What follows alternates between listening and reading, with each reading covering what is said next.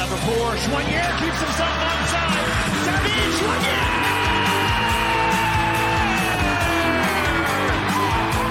David does it again. In the clutch. This is not gone. It's Borges.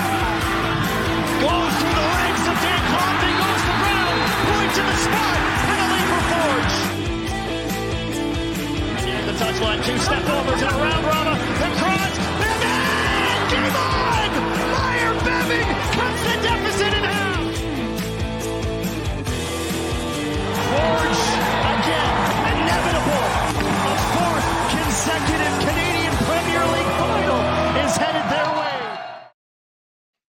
Hello and welcome to this playoff edition of this newsroom. Kristian Jack alongside Charlie O'Connor-Clarke. On today's show, we recap both legs of the CPL semi-finals. We'll hear from all four coaches, many of the players, and of course, as usual, the return of some World Cup stickers. If you're joining us live, please put all your comments and questions in the chat. We'll also get to them over the next hour. We also have a final to preview, Charlie. That's right. Next Yeah. Sunday, six o'clock Eastern, live from Ottawa, live on One Soccer. Atletico Ottawa will take on Forge. You've just heard there the hype. Uh, credit by uh, our editor Adam Del Bianco for that one, and also credit another Adam, by the way. Just listening to that, how good is Adam Jenkins? Uh, and, Good call. it's like some great calls, and uh, that that young man has some big time broadcasting awards in his future, no doubt about it. That's a brilliant call, and great to see Adam at the stadium. Just makes a massive difference when you're doing those calls from the stadium. He did a great job. Uh, Charlie, you and I were separated. We will be back together this weekend, but we've been separated a lot. You've been on the road, as have I. We've been taking care of two semifinals in two different places. Uh, but I Mhm. suppose before we recap, let's look ahead. I guess it's the two best teams, no, according to the league table ahead of this final. What were your overall thoughts uh, coming out of the semis? Yeah, yeah. The the top two teams in the regular season are the two teams in the final, and there's no real argument arguing that it's the two worthy, you know, advancers from those two semifinals. I think they were close. They all four teams were. They certainly did themselves proud for the most part. So, uh, I I think that we had two really exciting semifinals. There was no shortage of insanity and drama and all that you really want from knockout football. Yeah, and just two quality teams are going to go at it in a final that's sure to be an incredible event, incredible moment for this league, I think, as well. yeah, exactly. Two two semifinals that, by the way, kept the emotion going. Even the one we'll get to yours in the second in the second half of the show in Ottawa, but Pacific played their part and every credit. This was not a one. Yeah. This was not done at semifinal. That was a, a rudimentary semifinal, and then of course the Cavalry Forge one that literally took 180 minutes plus um, until we knew that final whistle that we didn't know who was going to go through, and that's all you can ask for. Um, uh, let's bring in our guys as we recap the game in Hamilton. Mitchell Tierney, our correspondent at CanPL.ca, AGR. Um, a man who goes to many games was there as well. I didn't get to see AGR. We were both in different places, but we were both in the same stadium. Alex, Mitchell, great to see you. Mitch, let's start with you. Let's roll these highlights. I guess just a special game to be at for Canadian soccer fans and uh, great drama. One to one we're all pretty lucky to work. Yeah, absolutely. I mean, two sides incapable of playing a boring game. I think at this point, Right. um, they they were, you know, very much uh, up for the drama. And this one, both sides uh, sending offs, as as you will see um, in, in short notice, and you know, a match where uh, both game plans kind of could have gone out the window when uh, when the sides went down to 10 men each but i thought forge with their experience and, and their tactical flexibility just kind of dealt with the the adversity a little bit better and just continued uh, to overload that right flank. And here's finally their moment uh, they were able to to create from that with david Choinière scoring if you're watching on the the youtube. But and then um, having you know overloaded that right flank that gives them the ability to create 1v1 situations for Tristan Borges uh, down the left flank. And uh, he's able to win a penalty there that Woobens Pacius converts. So, I mean, credit to Forge, you know, losing a very, very important player, let's not uh, forget, and their captain and the center of their midfield, Kyle Bekker, they're able to recover and continue. But you know, credit Cavalry as well. They were in it till the very end. Uh, Tommy Wheeldon Jr. said he maybe made some of his tactical shifts a little bit late, but they had plenty of pressure. And like you said, uh, we did not know until that final whistle if there was going to be one more twist in a game that had a billion of them. Yeah, so many great stories. I, I, feel like a bit of a game show host here. Our next question for you, AGR. But you know, like when you go on a game show, like and there's so many different topics you can pick, and you got to pick which one. I feel like this game had so many different major headlines. Was it Forge's attack finally igniting? Forge showing leadership without Bekker as Choinière and Borges step up in big moments. Cavalry can't turn the screw when Forge go down to 10 and get them on the ropes. So many different things here. You pick one. What was your over as you as you took, you know, you left your the steps out of Tim Hortons field last night? What was the overriding big emotion for you to take out the game? Well, other than I guess drama and everything that went on, it was kind of a it was a very intriguing tactical battle. I think that was one thing that Mitch and I had conversations about up in the press box. I just found it fascinating how both teams adjusted from the first leg. That was kind of the the intriguing thing. How in that first leg it was such a battle in midfield. It was so tightly contested, maybe partly due to the more congested nature of Atco Field. And you come to this huge spread out Tim Hortons Field and then Cavalry tried to tweak things in the middle, and it didn't necessarily work for them. And then Forge on their end, obviously they targeted that that right side matchup, and then they also got things done in the midfield. I think it was no coincidence, for example, that it's uh, Alessandro who's p- picking that ball out from midfield to that right flank. They obviously targeted those two areas at halftime and before the game, and I just thought those sort of tactical nuances that can continue to shift, continue to adjust, is what makes these matchups so fascinating. Because Bobby Smyrniotis, Tommy Wheeldon Jr., such bright soccer minds, and you can really see it every time uh, they take the field together. Yeah, great point. T- Thomas in the chat said he feels like it had to be Borges and Choinière stepping up when Bekker got the red card. Borges' penalty a crucial moment. We're going to hear from Tristan Borges in a second, but Charlie, let's lean on you because I feel like often you're our David Choinière correspondent. You've been around this league longer than any of us. Uh, this guy, very big what, compliment. What, what, about big? What about big games? A big game moment, right? Again, and can mm. we hmm. talk about the finish because the way he wrapped his butt boot around it, ensured it just got past Carducci. Some people would say Carducci perhaps should have saved it. I mean, he put it in a, a, corner where it'd be very difficult to stop. And maybe, just maybe, I don't know if Carducci had in his mind that Choinière scored against him at the near post uh, just yeah. a month earlier, and maybe that's affected his footwork as well. But what about Choinière? 20 minutes to go, a nil-nil game, chance to go in the final, and he puts a performance in a, in a goal like that. Yeah, it this just keeps happening, and we've said this before that this keeps happening with David Choinière. And first of all, you're right about the finish. Like I think it's one where you can't you can't really pick which side he's going to go towards. If you're Carducci and you cheat towards one of those, then you look even sillier if he scores on the other side, right? And I think Bobby spoke about it after the match that he's seen David Choinière score from that exact position so many times in training, and just to see him do it in a game is is at least to Bobby was unsurprising. But this is a guy who has stepped up pretty much on every stage for Forge. He scored at the Azteca for them. He scored in CONCACAF League pretty much every time they've really needed a goal. He scored to win them their first championship. And, you know, obviously now he's scored to give them a chance to go for a third one. He's just a remarkable player who, again, sometimes he has to fight for his position in the side, but he always seems to win it back. Right. And when things get tough, no matter how deep Forge's attack is, no matter how many attackers they have on that bench in that squad, it always seems to come down to his foot, and he's always the one who manages to step up when called upon. So I think you can't really give a bigger compliment to a player, can you? No, you really can't. And uh, yeah, you're right. He, has to play. He has to play. They win different tactics. He even played fullbacks at back five in that last game at home against Halifax, and he was on the bench. But you just know that he just he's the kind of man you can rely on to to, to make a difference in those key moments.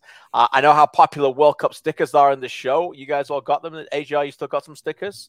You guys all got your sticker. There you are. All right, you guys can open a pack of stickers. And in the meantime, uh, let's go back to Tim Hortons Field and speak to another Maverick and another difference maker. Here's my chat after this one with Tristan Borges. Joined by Tristan Borges, your team has made a fourth final in four years. Like you, I saw you come off near the end, and you were begging, you were praying to the Lord above, please, please. You got it done. What's the feeling like? Uh, it's hard to explain. Honestly, I'm, I'm, I'm beyond excited. I'm so happy with the guys. Um, you know, it's like I said, we, we, we've always been through a lot of ups and downs, but for for you know a group of guys, especially the core, to have new guys bring them in and for them to have such a big impact, and for us to go to another finals, it's it's hard to explain. But we know at the end of the day, the job's not done, right? We sure. want to win, but um, we knew against them it was definitely going to be until the 90th minute. You never know what could happen, and as you can see, two red cards in one half. I mean, yeah. it's it's it's a lot to it's a lot to accept and just you know understand what happened, but you know we got it done the job's not done, but the way you celebrated afterwards was a little bit extra special, no? You could sense that there's a big relief. You got past the big giant here. Yeah, I think, you know, everybody knows the, I would say, rivalry that we would have with them and just, you know, the intensity that every game, eh, every time that we play them, it brings, right? And it's it's tough, right? Obviously, the job's not done, but, you know, we still have to celebrate getting into another finals, right? It's, it's, it's uh, still an accomplishment that we have to, you know, be proud of. And I know everybody here is just waiting for another week so we can celebrate and uh, try to win that, lift that trophy again. Four and four four is a great accomplishment. Last one for you. There's a lot of talk about the attack coming into this day. Not a lot of goals over the last few games. Choinière with a brilliant finish, and you get the penalty as well for Woobens. What did you see about the attack today? How happy were you with the way you performed? Uh, the confidence is always there, no matter you know if we go a couple games without goals or you know just I think that's just that's the standards that we've set in the league, right? In terms of what we can bring uh, offensively, and you know when it comes to myself, I know Choinière has all the confidence, and I know Woobs has all the confidence, and even the guys coming off the bench. But we know that attacking wise, as long as we get to keep the ball and we do what we do, we're going to get goals. Listen, man, you were brilliant today. It's Thank a fantastic you. achievement. Congratulations. We'll see you Thank in Ottawa. Thank you. Appreciate it. Thank you. Tristan Borges definitely steps up when he was when he needed. Uh, who's in it for the ABBA soundtracks consistently from yes. Field? Yeah, we're all good with that. I'm good with that. It's, uh, Mitchell's not so convinced as us three, but yeah, we're all down for ABBA. Uh, Mitchell, that means I'm putting ABBA in the car for six hours and I'll drive to Ottawa this week. So uh, you're gonna have to deal with that one. um, uh, AGR, what about Borges? What did you think? Obviously, the way that he did Klomp proved to be monumental to get that second goal.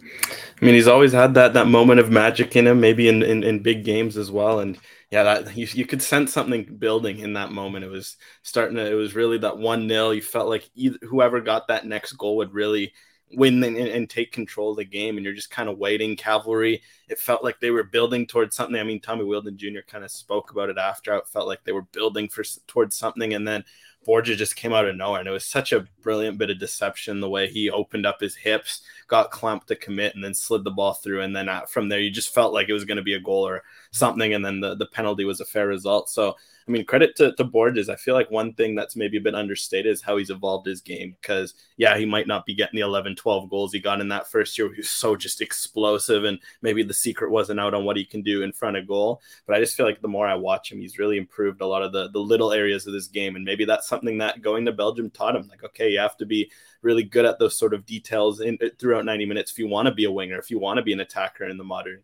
uh, game at big clubs. You can't just be a guy who scores goals and not much else. And I, that's the sort of moments that I think will really impress a coach. It's, it's a really good point. There's a more of assurance about Borges, I feel like, this year too. Like he just feels like he doesn't seem like a guy who's got a chip on his shoulders, trying to prove people wrong, always going out of the way. He's a, if you need to take him off after 75 minutes, there's no theatrics or any drama. Okay, I did my job, you know. But you know, sometimes games go well, sometimes they don't. I feel like he's incredibly matured and, and got a lot more, maybe with experience and time, that he's become really that offensive leader. Um, another offensive player, Mitchell, was was Woobens Pacius. I mean, what more can we say about this kid? I mean, I think 10 games in a row without a goal to end the regular season. That could have weighed heavy. Charlie met with him in Calgary, he got the goal in that game. Mm-hmm. And then we have to talk about the penalty. You know me, I love my penalty kicks. And, you know, I have to say, when they got the penalty, I wondered. I, I, thought it would be him, but I wondered. There's a lot of other players who could have stepped up and took that ball. We've seen Krutzen take penalties. We've seen Borges. We've seen others. Uh, but the kid takes it. I was behind the goal, so I can speak about the, the ferocity of the boot. You know, Carducci's a class keeper. He might win goalkeeper of the week, of the year this week. Um, how good of a penalty was that, Mitch? And, and obviously it proved to be a game winner yeah, you love the confidence from him as well because they were all there. Krutzen was was looking. He he would have taken the ball, I think, if it was handed to him, but there was no way Woobens was giving that ball up, and that's what you love from a young striker. And uh, you know, there's so many people in this in this game of ours who will you know say the penalty kick is is an easy moment for but for a young player like that especially against a guy like Marco Carducci who saved a penalty here in a big game before at Tim Hortons Field he would have had all the confidence in the world to stop that and Woobens steps up, takes the big moment, and is now Forge's all-time leading scorer in playoff matches, which is kind of crazy for for a player of his age. And you know, when you're looking for for players in um, for young players as well, like their ability to step up in these games and elevate their level, like that's that's maybe you know Pacius is almost uh, emblematic of what we've seen from Forge from this playoff run, where yes, they weren't so great over the last 11 games, but the second the games get incredibly important, they've stepped up and taken their game to another another level, and Pacius is is up there with those players. Yeah, good point. Again, you know, I'll, I'll let you guys open another part. We're going to hear from Woobens in a second. The other thing too is, you know, they've got Campbell and they've got Hamilton, and they, the last thing they needed was to try and find a way in playoff football where you've got three games to go, oh, maybe this will work, maybe that'll work. Let's try something else, right, Charlie? Because yeah. they needed somebody to just own it, right? In this moment, you just got to play, and someone's got to own that, and that's why that goal in that first game that you were at was just so important for Woobens. Oh, absolutely, yeah, and I think to your point, that's what they tried to do a month and a half, two months ago. Try and find other combinations with these other players that maybe haven't found that rhythm yet, tried to get Jordan Hamilton going or or, or Terran Campbell, players that weren't there last year. It became apparent quickly that they were running out of time to get that to work. And when push comes to shove with this team, this is the front three that you have to go with at this time. It's the one that's been the most effective, the players that have shown you the most, right? For yeah. Bobby It's not just this year, but last year and, and so on. Uh, so I think that's what it came down to. And these are the guys that have shown the most evidence that you can trust them in the big moments. Yeah, talking about depth, Emery Welshman, you know, was, was in his civvies. I didn't make the squad. You know, it's just because to. I mean, uh, uh, Noah Jensen, yeah. another one. Just it's just a remarkable amount of depth that going on in that club. Uh, all right, let's go back to Tim Hortons Field. Here's my chat with Woobens joined by Woobens Pacius, who gets the winning goal. How does this feel? You just celebrated with your teammates and the fans. This was an enormous game. It's been incredible. I still can't, I, still can't believe it. I don't have the words, but again, I want to thank God. It's always like that. I have to thank God because it's crazy feelings. I'm really proud of the team. Amen, brother. Take us through your feelings. Borges wins a penalty. They look to you to take it. They've had different takers of, penalties this year.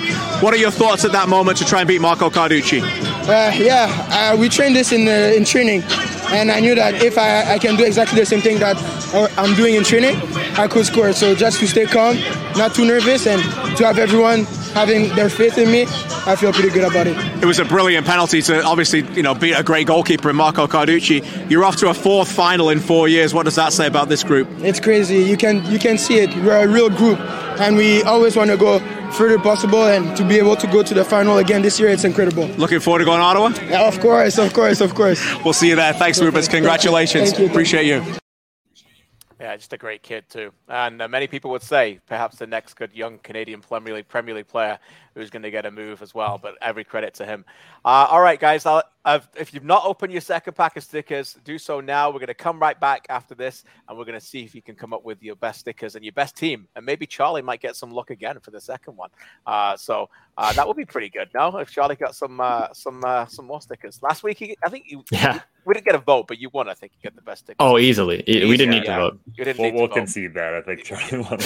exactly. It was like winning four 0 right away from home yeah, yeah, yeah. Oh, easy. It's, it's a good Dominant. I sack, I sack my manager. Yeah, exactly. You know, you know it. You know it. Inside jokes, guys. I'm sure you've got them. Uh, with more on this, here's uh, Bobby Smyrniotis after the match.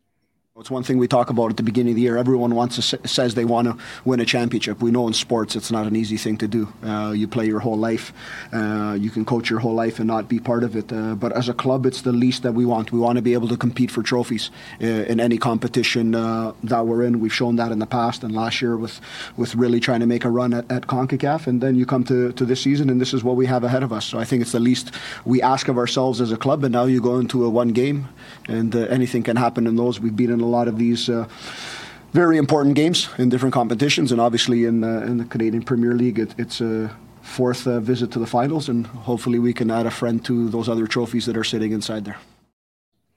I mentioned it briefly on the broadcast, and I'll mention it again here. The last four years since 2019, that's 32 knockout games uh, that Forge have played, either in Canadian Championship, CPL playoffs, or CONCACAF play. 32. Uh, Toronto FC, for comparison, since 2019, 23. CF Montreal played their 22nd game yesterday, Cavalry 17, and nobody else is even close. Um, AGR, I think we try and give as much love to Canadian soccer as we can. We all play a big role, but is it something to be said that maybe this Forges run is still an underrated soccer story in this country?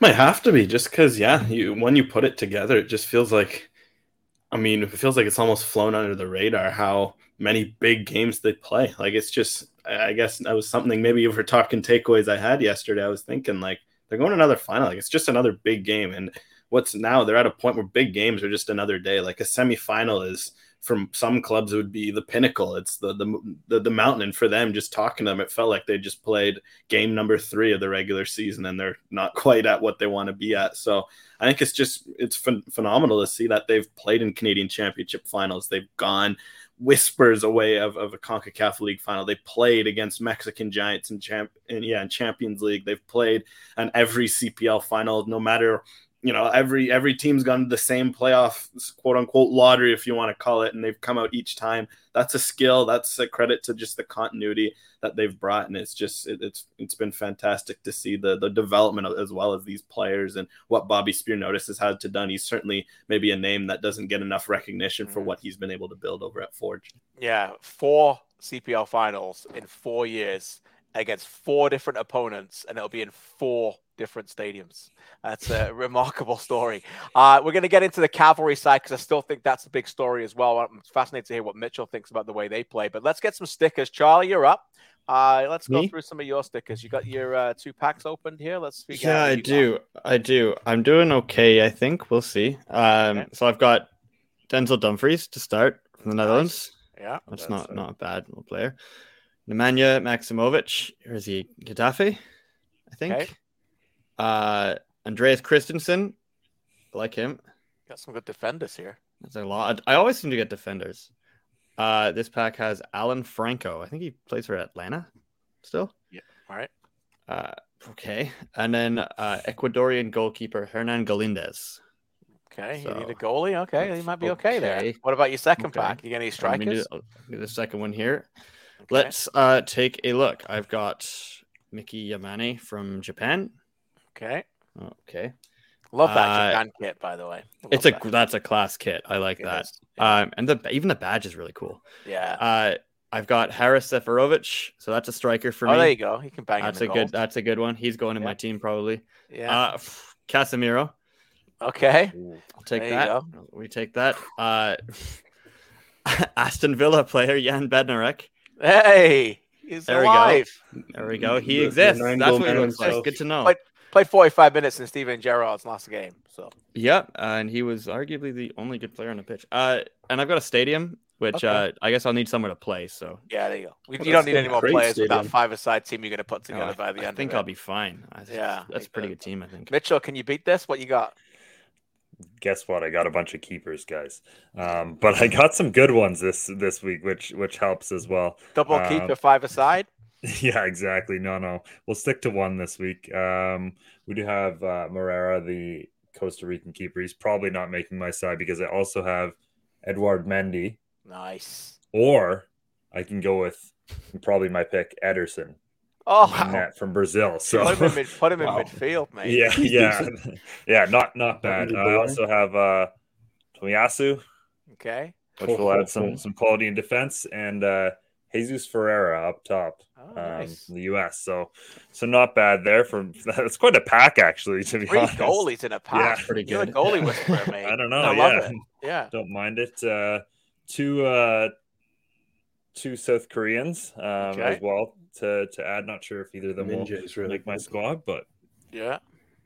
um, and we've got uh, Christian uh, Nørgaard of Okay. Denmark, Yeah. and then uh, we'll finish up with Rambo. Oh, nice. So Ramsey. yeah, There's some, there's some quality in there. I think I can I make like- a de- decent I like side. that. Nørgaard's good too. I like Denmark in this World Cup, but we'll get to that maybe next month. Uh, AGR, what have you got for us? Well, I've got quite the packs here, so we'll see why in a second. But uh, I'll start with Milos Veljkovic, defender. suppose can never have too many defenders. The Argentine Papu Gomez. Always thought he's underrated from his time at Atalanta. Um, bit of English flavor. Mason Mount. Uh, always a, a player of hot topic on Twitter from when I wake up in the morning on those Premier League days. Uh, we got a Poland team. And then I'm going to save the last player from the, this pack, and you'll see why in a second because I'll go to the other pack. Oh no, I Um, don't like this. I got No. a Tajon Buchanan teammate, Andreas Skov Olsen, Yeah. decent uh, winger, wingback. Uh, we got golden boy, or could have been a Oh, golden man. boy if it wasn't for his knees. Ansu Fati. Uh, got an England crest, just good for my sticker book. Doesn't mean much. And then this one's just, I love this one. A blue Ismaila Sarr. He's so underrated. Oh, Came class. through my beloved Rennes and has been tearing up England. Class. But it's okay. So this is the fifth player, right? In the pack. Look what I packed twice. You're No way. joking. What? Two Lionel Messi's. I think wish he, I, was think you should be able to use both. To be honest, I- I, I got Buy a two lottery ticket, Lionel man. Messi's. yeah. I'm, I'm considering when I leave the door, I might just drop twenty dollars in the lottery ticket. I'm dumbfounded that I pulled one Messi and like my eyes lit up, and then I open the next pack and I see a Lionel Messi. That's Yes. Brilliant. Go times two. I Now we it. all have to be nice to AGR because one of us will hopefully get that Messi, but only whoever's nicest to him over the next couple of weeks. I mean, we haven't even seen, over the we got to welcome Benedict and the team to open his pack later on in the show. But he, what I love about it is that like Benedict doesn't matter how much he cheats, he can't beat you. No, no chance. If I'm allowed two Messi's, You're allowed two Messis. If- Stick them in. if I- I'm I allowed, then I'll give one. I'll give one to the best offer for an hour. There, there you go. Wow, two Messis. I love that. Uh, great stuff, boys. Uh, let's put a bow on this game before we get to our guests this week, and of course, talk about what's going to be a massive opponent in the in the final for Forge. Uh, but let's go back and put a bow on this one. Let's talk about the visitors. Let's hear from the visiting head coach at Tim Hortons Field. Here's Tommy Wheeldon Jr. I thought our defensive shape first half very good. Didn't really register too many chances, and we were going to be patient when we had our moments. Uh, and then going into half time, you, you got one way of looking at things, and, and the two sendings off um, that. We had a game plan coming out in the second half, and um, yeah, it just uh, unfortunately they struck first, and then you know when they struck right afterwards with the PK, it then gave us a bit of a mountain to climb. But credit to the lads, we made a game of it near the end, and um, yeah, made it interesting. There's lots of things to get from this. Uh, ultimately, over 180 minutes, Mitchell. I think they had a man advantage for four of them. Certainly Mhm. wasn't long enough. Uh, did they play well enough in the game for you to get through? I don't think they did, and and for me, the issue was they just weren't able to get their best players on the ball nearly enough. Um, you know, there was some good progression from defense to midfield, but even that was a was a weak link at times in terms of of their passing ability. But Joe Mason had ten touches in this match up top. Um, that is a major concern when that is you know you know your key goal scorer. Ali Musse only had thirty six as well, so. Um, I think that that was the the big concern. They just weren't able to. Tommy called it making the ball stick, but uh, you know to get it up to their key forward players. So uh, I think that was the biggest concern. And you know another another year where maybe some of these guys, um, these key cavalry, you know, star players, they haven't done enough in these big matches. Yeah, look, I, I, I think I called it a crushing loss on one soccer's post game show for them because I think it is. I think last year they said, and I was there, they got beat by Pacific and the play to the whistle and the ball went out and it was close to going out. Sorry, it didn't go out and it was, it would, and it took them a long time to get over this. This one could be worse, Charlie, because again, it's they play the two legs, they go toe to toe with Forge. Again, it's just a one goal deficit. They're close, uh, but they just don't get over the line. And you know, I think what the hardest thing is in this, and you know, people can blame. I don't know whether you want to blame a referee, whether you want to blame David Norman Jr., whether you want to blame the atmosphere, whatever it is. Um, but for four minutes, they had Forge on the ropes. They'd lost their captain. They'd lost their skipper. He got he got sent off, and they're about to get to halftime at nil nil in a game with all the pressure on Forge, with Bekker off, and a man advantage for forty five minutes. And then Norman pushes like that the re- gives the referee another opportunity to bring a yellow card out, and like that, the the, the air goes out the balloon, Charlie. And I think at that moment, if you, if, if Cavalry could go back to any moment in, at all in any of those games, in any of those moments in those games, that's the moment. No, don't do Yeah. that. Let's get to halftime and let's keep our foot on the throat because that would be the moment. I think. Yeah, it's just that little bit of composure because that again, yeah, that moment that Kyle Bekker red card was a lifeline to them because I think Forge, it, at least from from the bits bits and pieces I could see with kind of one eye on the game while also working after the other game. We're gonna get to your Forge were game the- in a minute. Don't worry. Forge were the better team in that first half. Yeah. it seemed That's fair. like at home. Yes, the pressure is more on the home team in a game like this, but they have kind of shown over the years that they maybe handle that a little bit better than Cavalry do, and that's why Forge have been to four finals and Cavalry have been to one. But uh, yeah, it, it just was that was kind of the moment in the game where I, I don't want. I don't think that I'm in a place where I would like blame individual composure. I wouldn't. I'm not blaming David Norman Jr. by any stretch. Um, but it is a, a case of when it does happen that close before halftime. Yes, you play it out and see if you can hit them immediately when they're completely deflated. But number one is just make sure that this situation is maintained to halftime, right? Yeah. Because then you can go into the locker room and be like, look, this is the 45 minutes that we need. Like things are setting up well for us. We just need to make sure that we keep that calm and, you know, see that through because it, there was a, a clear path to them at that point to win this tie. But then, you know, things kind of got out of hand, and and from there, Forge just kind of composed themselves more quickly. Maybe they f- kind of found their rhythm a little more quickly, while Cavalry maybe had moments that, that were shakier, and I think that ultimately made the difference. Yeah. Uh, last word to you, AGR, before you let both let you and Mitch go. What what do you make of cavalry? You know, I think there's many of us who subscribe to the theory that sometimes you got to learn how to lose before you learn how to win in the game. You know, you see in many sports, many examples. You learn, you learn, you lose, you lose, you suffer, you suffer, then you go. And many people thought this maybe be cavalry's year. Maybe it becomes again next year, but it's a long time to wait. No, and it's a difficult pill for them to swallow. Yeah, I mean, I feel like Uh, ultimately they should probably stay the course. I do think a winningness over the, the fact that they are the winningest team over the regular season shouldn't be thrown out the window because of a couple playoff games. I think that on the other hand is reckless, but I do think there are maybe moments of do they maybe overthink the big games? That could be a question asked. And that's the sort of lessons you learn. I think of this game in particular. The one thing I noted was it felt weird that it went from a 3 4 3 that works so solidly at home to a back four with two unnatural fullbacks, you know, especially one in Norman Jr. gets slotted in. Uh, you know, if you're going to slot in Norman Jr., why not play more as a left sided center back? Why not keep the same midfield format? Those sorts of changes can make a big difference. And I think maybe that'll be something for, for Cavalry to, to look at because in terms of, a, you know, a team like Forge, you're going to look across the hall at what they've done for them it's been consistency it's them you kind of know almost next week what they're going to do they kind of want to stamp out uh, their, their, their identity. They want to they're going to play three men in the midfield. They're going to try to get Ottawa to move around that way. Whereas with Cavalry, uh, while that tactical flexibility helps, I'm always open for a team with tactical flexibility. I do think it was just so strange they had a recipe for success from the first leg in their hands, and they kind of threw that away. And in the end, that's the sort of margins that can make a big difference. So I think for Cavalry, you got to stay the course, but find a way to adjust in those moments. Yeah, a lot of what ifs and maybes, right? Uh, again, you know, what, what if Sergio Camargo was fit and more healthier this season? You know, what if Myer Bevan could have played? Could he have played more with Mason? I think they need to get multiple goal scoring threats on the pitch more than just that number nine, as you alluded to. When you take Mason out the game, what other teams have, ultimately Ottawa and particularly Forge, is they've got those killers in the box in wide areas who can get goals. And Forge don't have a lot. Like Escalante is a terrific player. You know, they've, they've got a lot of good players on the pitch, but they don't have a lot of goals from midfield. They don't have a lot of other goals.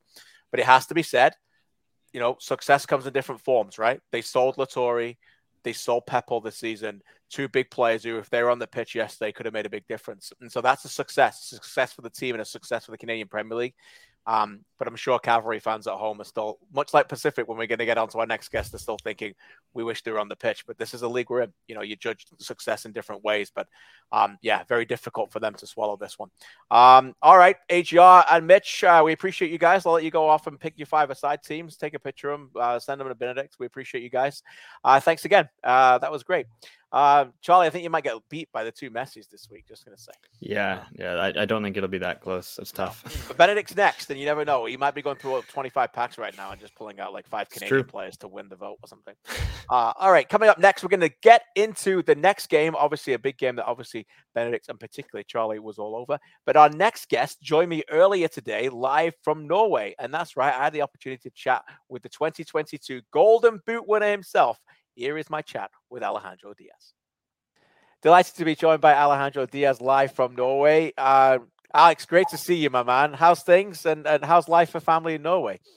Hi, Kristian. Nice to see you too. Thank you. Um, and great. Uh, things are going great. Um, last game wasn't the, the best for us, and we couldn't make it to playoffs. But well, um, hopefully we we end up with uh, with a win uh, we go to the off season and prepare for the next year so so we have more chances to to fight for the promotion. That that's that's the goal. So yeah, and well, family is doing great right now. Um, I came here to Norway alone because my my wife stayed in Canada because we're expecting a baby. So I'm coming back for for that um, next week. So excited about that, and yeah, I just want to be uh, there with her and and see our baby.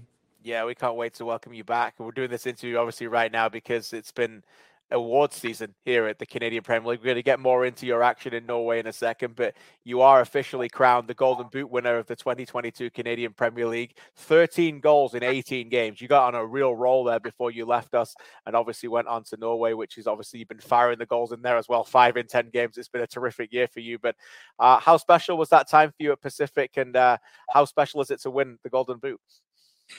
Well, it was amazing uh, journey for me at Pacific. Um, I always have to say thank you to to Pacific uh, first of all uh, by trusting me in, in bringing me to the to the CPL and also to the CPL. Um, and since the since day one has been an amazing trip for me and like um, personally and and in, in the in my job that it's uh, playing football has been amazing and yeah like the last tournament I did a great great uh, performance, I think, and it's all thank you thanks uh, to my to my teammates. So yeah, it was 13, 13 goals and another three in the Concacaf. So it was an exciting exciting uh, tournament for me. I think it's yeah has been the best year for uh, for me personally and well excited uh, then the opportunity of uh, norway came and also it was amazing. I came here i started with a with a goal. So that's that was important for my confidence here. And, and well yeah uh, then it came a hat trick so it was again an, an, an amazing um, game and feeling for for me. So yeah just super happy about this this year I love it. Like all great goal scorers, you count those goals in every competition. You have to. I, I love that. Of course, 13 and 18 an hour in the CPL, but of course, a, a magnificent hat trick in CONCACAF. You mentioned it's been the best season for you statistically, obviously, with all those goals. But how have you evaluated your own game? How have you become a better player, Alex, in 2022? Well, uh, the CPL in Pacific gave me the chance to, to come here and to develop me uh, as a player. Uh, honestly, I, I didn't have like uh, that opportunity in Mexico. That I was missing that uh, that chance to to play, to to get some goals and to get confidence to to start uh, scoring more and more goals. So I think I found that in CPL, and as I said, I'm I'm really thankful for that. Um, and also, like year by year, I, I've noticed I, I've been uh, working hard, also training more, recovery recovering better, uh, also watching lots of uh, videos, so I have studying the, the the opponents. So I think that helps helped a lot.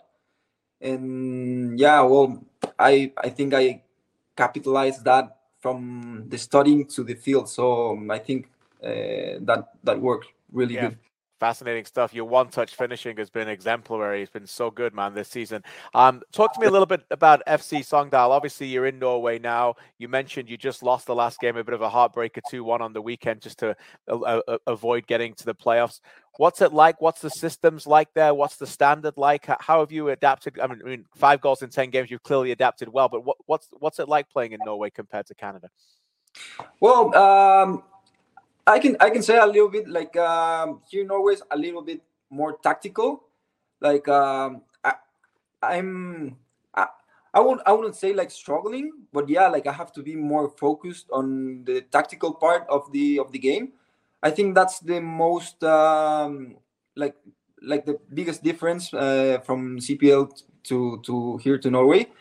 But uh, the level, I think it's same like uh, also here maybe it's a little bit faster because they they wet uh, the pitch eh, all the games. Mm-hmm. so the ball runs uh, way more way, way more fast uh, uh, than maybe in cpl that sometimes uh, the wet wasn't the, the, the pitch wasn't wet.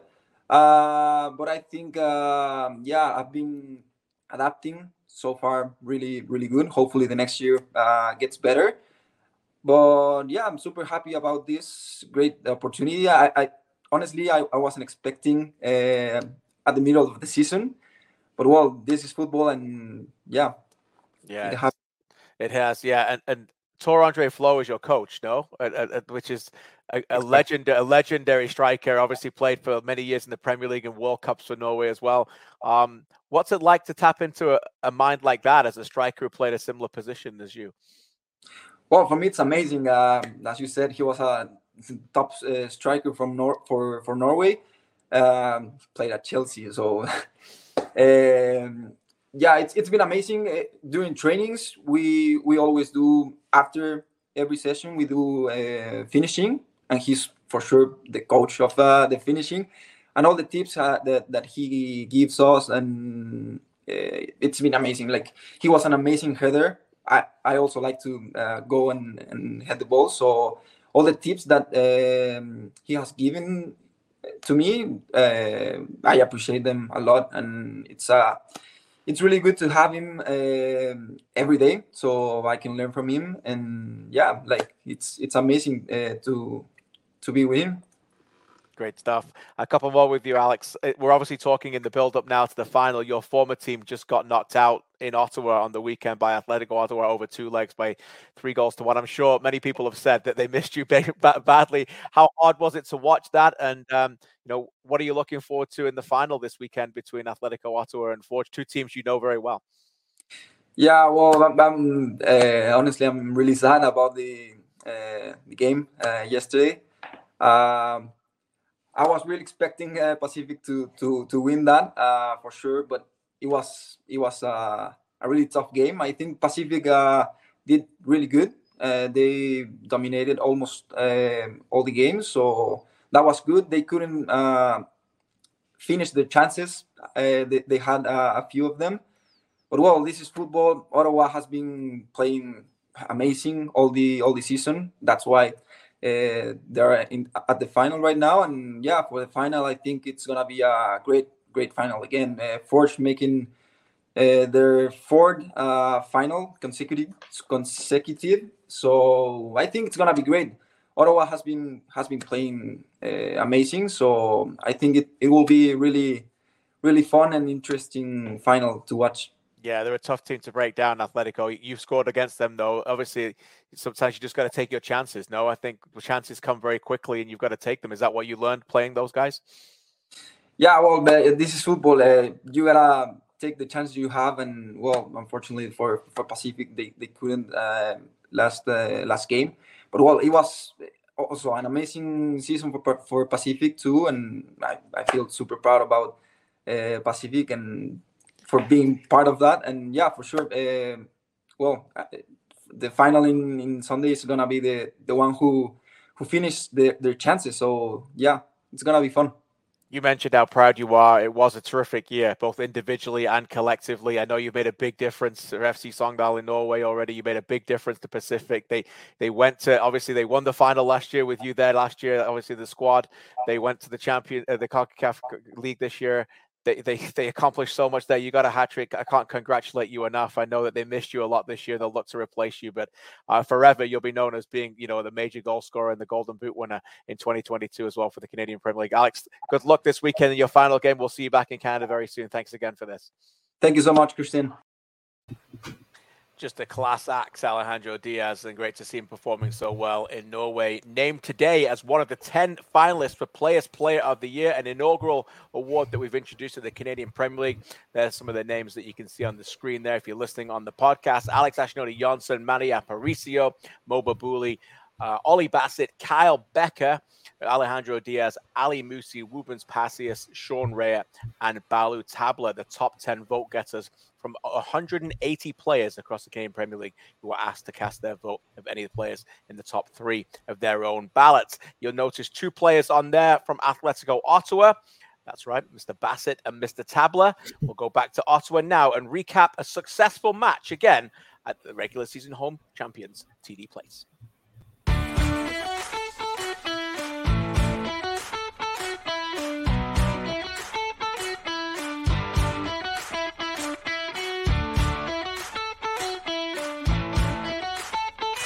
Kruger lets it take.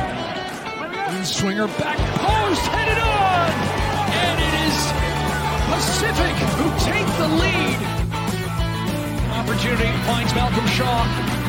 Top of the block, Shaw to his left foot, strikes it! And it's a goal for Ottawa!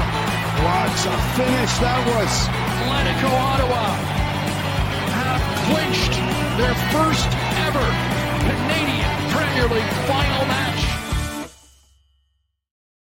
Fantastic scenes there. Charlie was in the middle of the huddle, yeah. I think, at one point. You know, all, all for purposes of content. You had your camera. You weren't celebrating, but you had, you had your camera going in there. We're going to bring Benedict in in a second. We're going to roll some highlights, but don't roll highlights yet.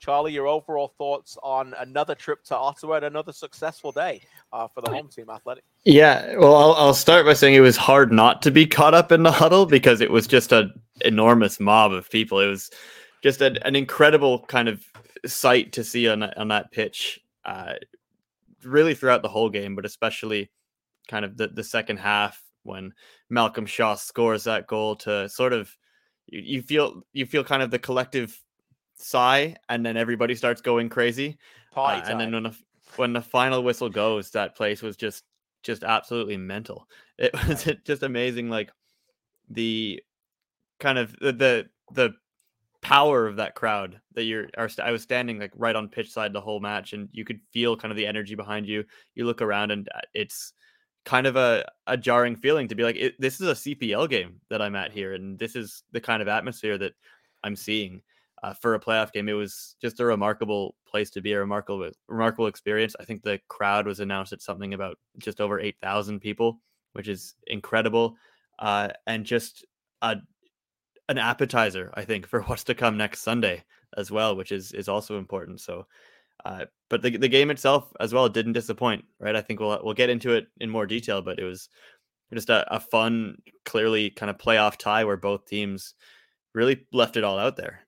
Yeah, they certainly did. And Pacific played their role in that. I, I did TSN radio today, as I often do in Ottawa, and I think they said 8,00004 was the crowd. Yeah, and we were talking about, so. you know, the, the emotion and the, but what we don't know about that number is how many new fans were there and there will have been mm. a number of new fans and then they won't be new fans anymore because they'll be bringing other new fans for the final this weekend and that's so important you know that they're you know mm-hmm. you, you can talk about it but this club is is they're not just playing for themselves they're captivating a city at the moment and they're bringing more and more supporters there. You know we get so many here in the chat and they're loyal coming to our show and we love them for it but we bring bring they're bringing new fans to the stadium as well. Yeah. And when you go to a stadium and the game means something and you go to a stadium and it's a party and you go to a stadium and your team performs and they win or they progress you're going to come back. It's contagious. That's what sports are about. They're bringing those emotions and those reference points and memories that will stick with you for a long time. Um, Benedict Rose has stuck with us for a long time, 47 minutes before we got back him into the show. Benedict, come on in, mate. Uh, great to see you. You were on this show as well, and you were on this game with Charlie. Your overall impressions as we roll the highlights here. Maybe we should start with giving some Pacific some love here because it ended up being an Ottawa party, but for about an hour, uh, the visitors from Van Isle played a big role in this game. Yeah, I know a lot of the, the talk. You know, last week we we talked about on the show is it would be a miracle if Pacific pulled this off, and and you know we knew they had to score the first goal probably in this game, or if Ottawa scored one, you know they might be out of it. And if you're watching on, on YouTube here, they, they do score the Pacific ended up scoring the first goal with, with the header from Thomas Meilleur-Giguère. So um, that, was a crucial goal. You know, it gave him gave him a chance, and and and Pacific throughout the entire first half really just and and into the start of the second half looked you know, kind of thought maybe they might just do it. You know, they they they were consistent. They were they were attacking. They had many chances. But Nate Ingham, as you can see, uh, was fantastic in the game. He's the player of the match for two matches in a row now in, in the playoffs, and and and really kind of at some points in this in the first half anyway saved Ottawa. Charlie, what impressed you about the visitors from from the get go? I think it was it was just the aggression. Again, I, last week on the show, obviously we we did talk about whether it would be a miracle for Pacific to equalize this tie or, or to get through. Uh, and I think kind of from kickoff, but especially obviously when they scored, it no longer by any means felt like that. I mean, Pacific were m- much better, I think, across the board in this game than they were in the first leg, and they themselves would probably admit that. Uh, just there was much more movement in the attacking third from them, which I think was important you know, Marco Bustos shifting with Aparicio, just trying to create spaces or, or pull those Ottawa defenders out of position a little bit more because again, last week it was a little bit more static and Ottawa was a little bit safer to stay in their lines and to not step out. And then really all Pacific was able to do is lump those crosses into the box that really went nowhere. But in this game, there was just a lot more kind of quicker passing, just players making those runs and, you know, often decoy runs, just trying to get somebody to commit, just testing them, probing that defense, seeing which players might be more willing to step out of position or to to try and press you. And it, it worked in, in many senses for them. I think Pacific really got into the box much more frequently. They had 27 shots in this game, which is an absurd amount. It's one and of I the think, highest totals ever, I think. Yeah, it would have to be. Yeah. Um, and I think really Pacific will come away from this game. I mean, first of all, there's players that will feel like there are chances that fell for them that they'll be kicking themselves about for months, maybe years, because it, it's eliminated them from the season. But really, the sense I got from all of the Pacific staff and players that I spoke to after the match was it was there for them in this game, right? It, it was right there for them and, and it could have happened. It just, I don't know if it was that last bit of sharpness that they needed or just a couple of the those balls just maybe missed their mark a little bit. And obviously, credit is absolutely due to Nathan Ingham as well for stopping the ball from the line a couple of times. But again, Pacific really did themselves proud, left absolutely everything they had out there on this pitch, and you know, definitely, definitely made Atletico Ottawa sweat for a lot of this game. Yeah, Pacific fans, and you know, so many of you join us in the chat. You know, they went home last Saturday in leg one, going, that second leg, that second goal for that second leg is a killer. Yeah. I know, and that's what it proved to be. You know, if they'd have gone Mhm. home one 0 loss, it wouldn't have been great, but you're always in the tie. But that two that two 0 goal, that Hoven 94th minute was a massive, massive momentum killer. Uh, and in the end, it proved a, a mountain too too too tall for them to navigate. Um, let's hear from James Merriman, their head coach, before we talk athletic.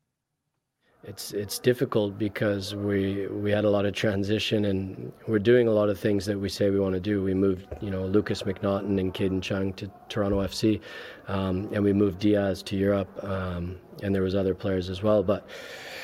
And we still that expectation um, was there from minute one. You know the expectation to to repeat as champions, and um, the first half of the season you could feel it every time we played a match. The team that was coming to play us was coming to play the champions, and something that we had to uh, sustain and stay consistent with in terms of our mentality. So it wasn't easy. It's, it's been a challenge, but uh, the core group of players that we have that are going to be returning and coming back, we've we've learned a lot. We're going to continue to grow as a club. I think we're in a in a great place um, with the core group that we have returning as well for next season. So now we have to make decisions on the future, but. Uh, I think overall we we should be happy with what we were able to do, considering how much transition there was.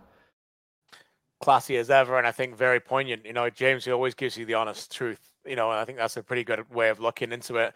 No excuses. I mean, ultimately, you know, Diaz, we just had him on the show. You know, imagine Diaz playing in that game. You know, it's similar to what we said about Cavalry earlier with letting go of Pepple and Loturi, just stronger if they if they if they if they're on the team. Um, MacNaughton and Chung, by the way, I saw him yesterday at Tim Hortons Field. There's like this whole Toronto FC back four, like Richie Laryea and Chung and Henry and MacNaughton just hanging out there with us. So uh, that was good to see. Um, let's talk Malcolm Shaw. We're going to hear from him in a second, Benedict. But I thought he was terrific as he came on as a substitute in that first game. The second game, he makes a massive difference. Pardon the pun. Um, and is this guy now a player that Carlos Gonzalez has to think about starting in the final? And he's gone for Brian Wright, but Shaw, who got injured, um, was out for a long period of about eight games in the regular season, is still probably their main man going forward. And, and I think if you're an Atleti fan, you let us know in the chat. I think you probably want him on the pitch at the start in the final. No. Yeah, I think there's two ways of looking at it. The first way is obviously he's the man in form at the moment. He, he scored the goal. He's he's the one you want on the pitch to to do exactly that in the final. Uh, at the same time, he has also looked very effective in this sort of super sub role uh, at the same time. So uh, it'd be interesting to see what Carlos Gonzalez does. I, I I do agree that he should be on the pitch. I think to start this one, and and and Brian Wright has done a fantastic job as well this season. But I think Malcolm Shaw, like you said, is is has been the main man for really three seasons now. And and when he's healthy and, and when he's fit and fiery.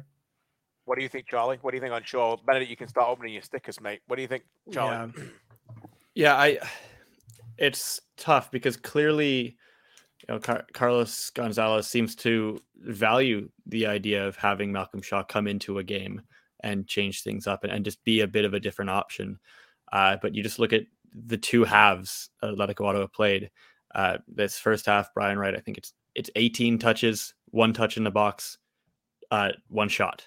Right. Shaw has 22 touches, three touches in the box, three shots, but he just seemed to be stretching things a little bit more. And obviously, that's partly down to the fact that Pacific is throwing the kitchen sink at them at that point in the second half. Yeah. They're getting higher up the pitch, and there's going to be more of that space. And I think that's part of the reason that Gonzalez put him in at halftime because he knows that the second half is where Pacific will start to open up a little bit more because it's desperation time. And he thinks that Shaw is probably the better transitional player in that moment, the player who can maybe stretch things out and get in behind that. Um, but I think at this point, when you go into a final, uh, you maybe do just have to play the hot hand, and Shaw is the player that scored a, a, a huge goal for them in that moment and has been more effective at the right times for them. He's scored some of the biggest goals in his club history. Again, as, I, as I've said, he scored in their first ever win, and he's been an important player for them. So I think the edge to me might, I think if Brian Wright is a player that, uh, I'm, I'm not sure if Brian Wright is the same kind of player that can come into a game like Shaw does and make the same impact. Yeah, it's a great point. It's this whole modern day finishers over starters thought. You know, it's a substitute. You have different roles and positions, right? So great point by both of you. I love Wright. I think he's one of the most underrated players in the CPL. I thought he's been brilliant the last month. Mhm. I just think you might get one chance to win a final. You might get one chance. You might get one chance. And it might come in minute one, but you get one chance. Who do you want that? that who do you want that that ball on the, to hit the boot? I want Shaw if I'm Ottawa, but It's true. that's that that's me. Um, let's hear from the man himself, uh, the main man who scored the goal to start the party in Ottawa. Here's Malcolm Shaw with Charlie. I'm here on the pitch with Atletico Ottawa hero today, Malcolm Shaw. Uh, you guys are going to a final. How does that sound? It's fantastic. Just being here from the start and the progression of the club and just the year we've had, it's just it's got cherry on top. It's all the hard work we've been putting in. It's just come to pay off. So it's just it's really exciting. Malcolm, I think you scored in this club's first ever win, and now you've scored a goal to get them into a final. What kind of setup for you? What did you see on that, in that moment? What goes through your head when that ball hits the net? Yeah, it was just obviously it was a glorious moment. I just it's not just for me, but it's for this whole club, the fans, everything, all the work we put in. You know, the first two years, the challenges we went through, and just to be here, it's it's for everyone. So it's just a great feeling. This is a really tough game. I think a lot of credit's probably due to Pacific for them really making it competitive to right to the end there. But uh, you know, what do you make of kind of your full team effort to defend and make sure that they, they didn't get past you? Yeah, it took 11 guys and our bench to get the victory. You know, before the game we spoke and, and we, we mentioned that it's going to take everybody on everybody in the locker room to get the victory, and we did that. So Malcolm, just one last one. We're standing right in front of the dub here. It's a pretty special day here in Ottawa. Next weekend, probably going to be even more special for you guys hosting a final here in TD Place. What's that going to be like? it's going to be incomparable. It's going to be fantastic. These guys here, this is our 12th man. So credit to them, and you know we can't wait for next week. Malcolm, thank you so much. Cheers, cheers. Great job, Charlie. Uh, Backstreet Boys, the choice of song in the background Loved in TV it. Place. There you go, a little Backstreet Boys flavor. Uh, you know, ABBA at Tim Hortons Steel, Backstreet Boys at TD Place. Yeah, I'm all in for the music. Um, Betty, let's have a look at look, we get Carlos Gonzalez on the show in a second, but let's you got some good stickers there. You open one pack or two? I open two. You open two? All right, let's go. Let's see what you got. And by the way, the other boys who have left the show have sent me their back. they- They've sent me their five already, and so you got you got a lot to compete with this. So. Um, well, I'll start Argentinian as well. I'll go Guido Rodriguez. I like Okay. Guido Rodriguez. He's class. Mhm. Yeah. Someone I don't know if he actually plays very much these days, but it's Rafael Varane. Just got just you know, Okay. just got hurt on the weekend. Uh, Congra- Hassan Al Haydos from the host Qatar. Oh, there you go. Captain. Yeah. Got a Spurs player. Don't like that with Ivan Perisic. Ew. You. Okay, he's a class player though. He is He's a good player, but we don't like any Spurs players. Not Congrats to like the, congrats to your Hammers on the win today, buddy. Good game. Someone who's scored against West Ham a few times, Edinson Cavani. My goodness, he this is now? an unbelievable pack. What is going on, Is that an Edinson Cavani red? What's the border is red. That's a It rare. is red. That's a rare sticker. dude? Don't put that in you. You need to sleeve that up, Benny. You need to keep that one nice. Might have trade AGR for one of his Messi's. He would definitely do that to get a red Cavani. Yeah, he- he- yours might be worth more. Yeah, yeah. You might actually beat him again here. This is ridiculous. Second pack isn't, isn't, isn't too bad either. Got uh, Aissa Laidouni from Tunisia. Okay. Not too familiar with him, to be honest. Yeah. Um, Nicolas Otamendi from Argentina, another Argentinian. Got a lot of them tonight. Yeah. Okay. Uh, Devis Epassy from Cameroon. familiar with him either. Yeah. Um, here's another Argentinian, Angel Di Maria, one of the best. okay. Benedict is challenging Jeez, he's still good. AGR's double Messi team. Ben, you're getting torched in the chat here. People don't believe that you're not cheating again. I'm sure. I'm sure. Um, I'm not going to play goalkeeper, but Rui Patricio from Portugal is a pretty good one, or was back in the day anyway, and he's still the tenth player here. Benedict, you have a remarkable ability to pull brilliant players. I, I swear every to you, week. I swear to Every you, I have not cheated one time. You know what, buddy? I uh, hand on heart now. Truth honest, I believe you, but it's way better to rip you. Oh Um, yeah, It's good, it's good for the content. It's way better. Uh, Like, like last year when I slept through Alejandro Diaz's hat trick. That's true. That's true. That's Uh, reference. A- A- AGR's five-a-side team is Mason Mount, Lionel Messi, Ismaila Sarr, Ansu Fati, and Lionel Messi. So uh, you've got one minute to try and beat that. And in the meantime, let's listen to Carlos Gonzalez.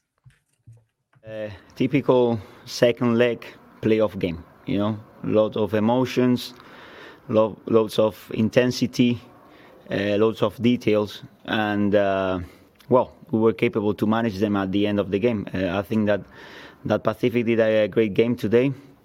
Uh, that they came with the correct intensity in the first half. They had a, an extra of intensity and activation uh, than us and uh, the main thing was to equalize in this on the second half and i think that we did it little by little through the through the game they started to be a little bit more more nervous i don't know but we started to equalize on those situations and uh, we knew that that this um, scenario of game will appear in some moment so we were prepared for it and we know that we also had some solutions in, from the bench that could be uh, painful for them so in general, that's it. I, I'm happy because of uh, of the historical moment. I'm very proud of the players because they are competing really, really well. And now we have to to start to think in in next week. We don't have time. Set our minds again and and think in in the things that we can improve. As ever, turns his attention right to the next game. A reminder Carlos Gonzalez, contender for Coach of the Year Awards Night, Friday at 7 o'clock, live from Ottawa. Catch that on the YouTube channels of One Soccer and the Canadian Premier League. We'll all be there. That's right. We're coming to Ottawa Friday, 7 o'clock, Awards Night. Uh, Coach of the Year, Under 21 Player of the Year, Players Player of the Year, Players Player of the Year, Player of the Year voted by the media, Goalkeeper of the Year, Defender of the Year, and of course, Golden Boot which goes to Alejandro Diaz. Uh, I guess the final thought is this, gentlemen, and I know we've got an Ottawa heavy crowd who stuck with us to this.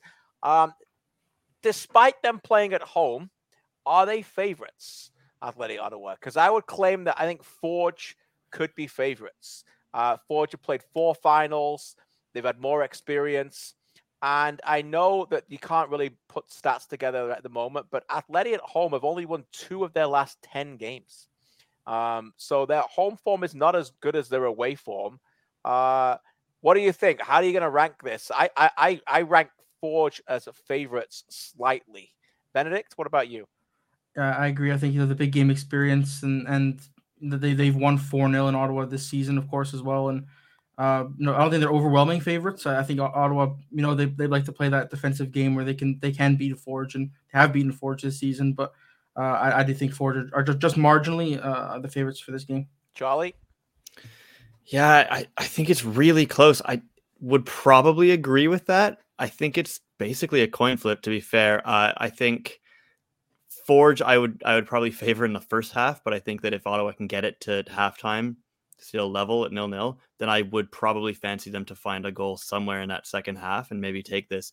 Not dissimilarly to how Pacific won the final last season. I Yeah. think. So for Forge, it's going to be about taking those chances if and when they fall.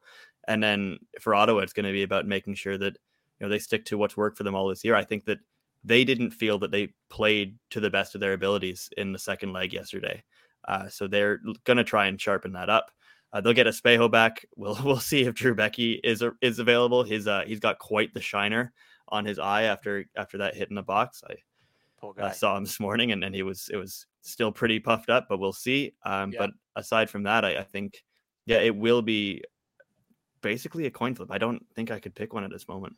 No, it's going to be tough. That's on the pitch. Off the pitch, what we know is is going to be, you know, 10,000 plus in the crowd. Forge are taking a ton. They've got their own section. We know what you can bring, Ottawa. It's going to be fantastic. We can't wait to come and see you. It's going to be a terrific festival of soccer all weekend.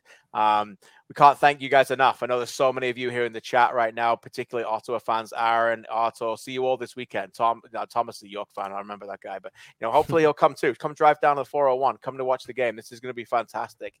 Um, Eddie, great to see you. Love the passion. Thanks for everything you guys do for the Canadian Premier League. And uh, we will see you on Sunday at six o'clock Eastern. Remember the game live on One Soccer. Before that, of course, we'll be in Ottawa ready on Friday night, seven o'clock for the awards. Saturday, match day minus one. All this week, both written and video. Um, my all star team here will be producing so much work. So hopefully you'll enjoy all of that as well. Atletico Ottawa against Forge Sunday to be the CPL champions of 2022. We end the show this week thinking about a man who lifted the trophy last year. He will not get to do that this year, but Jamar Dixon, who's had a wonderful career, an Ottawa guy, came back to Ottawa and in the end played his final game of a professional. Here's Charlie catching up with him at the end of this one. We thank you, Jamar. We congratulate you on a fantastic season and a fantastic career. We know more to come for you in this game. Congratulations on that. Thanks to Benedict. Thanks to Charlie. Thanks to AGR and, of course, Mitchell and, of course, everybody else for joining in and Alejandro, Alejandro Diaz as well. Uh, so sit back, enjoy Jamar's chat with Charlie, and we'll see you in Ottawa. I'm joined now by Jamar Dixon, captain of Pacific FC. Uh, Jamar, that's not how you wanted to see out this career, but you know it was a tremendous one. More than 10 years in the professional game. Uh, it's got to be a lot going through your mind right now. Yeah, like you said, it's. Uh, I mean, you never want to finish this way, but um, I mean, it is what it is, right? You just gotta you gotta take it and roll with it. Uh, some games go your way, some games don't. So I'm grateful for uh, for the career I've had, and uh, I'm happy with, with how the boys performed, and uh, I wish them the best. Uh, you know, before we touch on the bigger picture, just today, there's got to be a lot for you to be proud of as a member of this Pacific team. You guys definitely made it Yeah. competitive right to the end. Eh? Yeah, that's what we wanted to do. We wanted to make it difficult for the other team, but we also wanted just to score goals and, and put the pressure on them. And I thought that's exactly what we did in the first half. Um, I thought we were we were we were dominant in the first half, uh, but we know how Ottawa play, and we know they can get a chance out of nothing, right? And uh, that's exactly what happened. So, again, if we put more of our chances away, uh, it's, it's a different story. But uh, but we didn't. So that's just how the game goes. We're here in Ottawa. You're from Ottawa. You've played here before. Um, I think you had some friends and family here to, Yeah. to watch you. Uh, that has to have meant a lot as well, though. No, the, the the friends, family, they've been here from day one, right? Since I was a little kid, uh, playing in Ottawa, to me going abroad, you know. So uh, I'm just I'm grateful for their support, and I'm I'm so thankful for them. I would guess it probably hasn't quite hit you yet that you know it's it's over. Yeah, I mean, yeah, I, I thought I think about it. I've already thought about it. I thought about it on the bench. Um, Yeah. but you still gotta enjoy enjoy the night. Uh, just enjoy enjoy what the game has given to me, uh, and just continue to just reminisce on the positive things. So it's not over yet. It's just uh, it's just a transition to something different. You mentioned something different. I don't want to ask you to give away any specifics, but you know what's immediate what's immediately coming up next for you? Just spend time with family. Yeah, that's that's the next thing. Take some time, relax with the fams, uh, regroup, uh, and then see what's next in the future. Absolutely. Well, Jamar, I can't thank you enough for doing this, and congratulations on a career. No, thank you so much. Yeah. All right.